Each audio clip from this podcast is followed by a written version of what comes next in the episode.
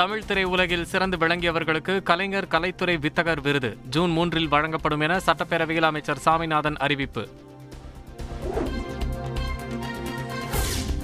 பேரறிவாளனை ஏன் விடுதலை செய்யக்கூடாது? தமிழக அரசுக்கு உச்சநீதிமன்றம் கேள்வி. சென்னை ராஜீவ்காந்தி அரசு மருத்துவமனையில் பயங்கர தீ விபத்து. மூன்று மணி நேரம் போராடி தீயை அணைத்தனர் தீயணைப்பு படையினர். அரசு மருத்துவமனையில் தீ விபத்து ஏற்பட்டவுடன் துரிதமாக செயல்பட்டதால் உயிரிழப்பு ஏதும் இல்லை. சட்டப்பேரவையில் அமைச்சர் மா. சுப்பிரமணியன் விளக்கம். நோயாளிகள் மீட்கப்பட்ட நிலையில் அவர்களுக்கு எந்த பாதிப்பும் இல்லை. மக்கள் நல்வாழ்வுத்துறை செயலாளர் ராதாகிருஷ்ணன் விளக்கம். தஞ்சை அருகே தேர் பவனி விழாவில் மின்சாரம் பாய்ந்து மூன்று சிறுவர்கள் உட்பட பதினோரு பேர் பலி. சப்பரத்தின் மீது உயரழுத்த மின்கம்பி உரசியதால் விபரீதம். தேர்பவனி விழாவில் மின்சாரம் தாக்கியதில் பதினேழு பேர் காயம். தஞ்சை அரசு மருத்துவமனையில் தீவிர சிகிச்சை.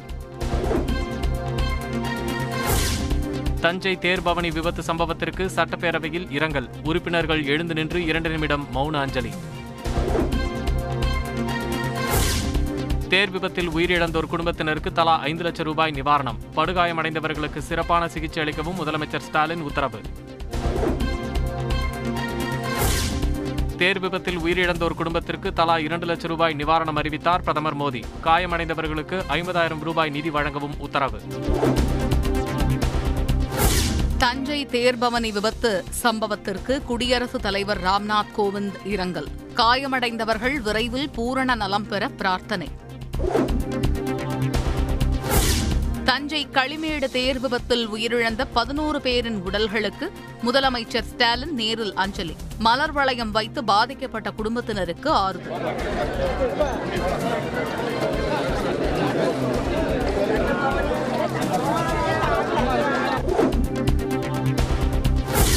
உயிரிழந்த பதினோரு பேரின் குடும்பத்தினருக்கும் ஐந்து லட்சம் ரூபாய்க்கான காசோலை வழங்கினார் முதலமைச்சர் ஸ்டாலின். கதறி அழுத உறவினர்களுக்கு ஆறுதல் தெரிவிப்பு.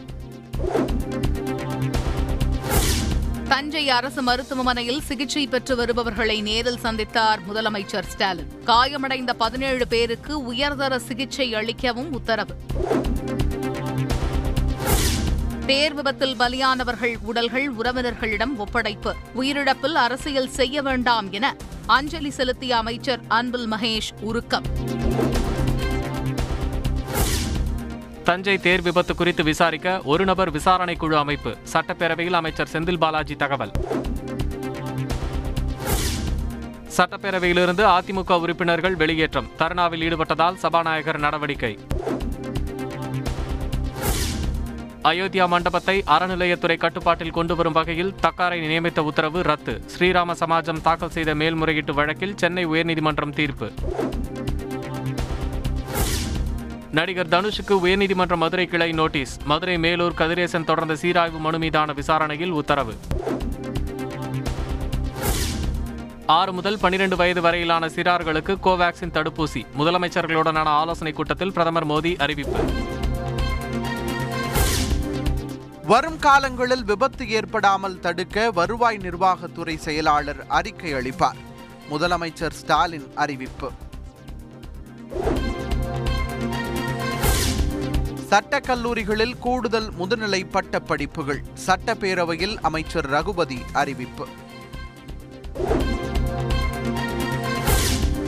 சாலையோர வியாபாரிகளுக்கு கடன் உதவி வழங்கும் பிஎம் ஸ்வாநிதி திட்டம் இரண்டாயிரத்தி இருபத்தி நான்காம் ஆண்டு டிசம்பர் வரை நீட்டிப்பு.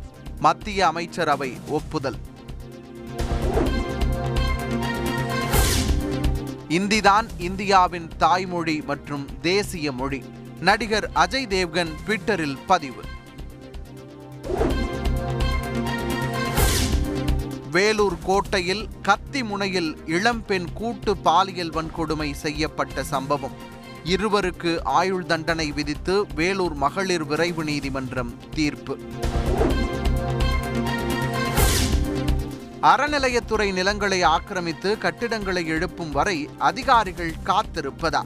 அதிகாரிகளின் ஓராண்டு ஊதியத்தை ஏன் பிடித்தம் செய்யக்கூடாது என தமிழக அரசுக்கு சென்னை உயர்நீதிமன்றம் கேள்வி.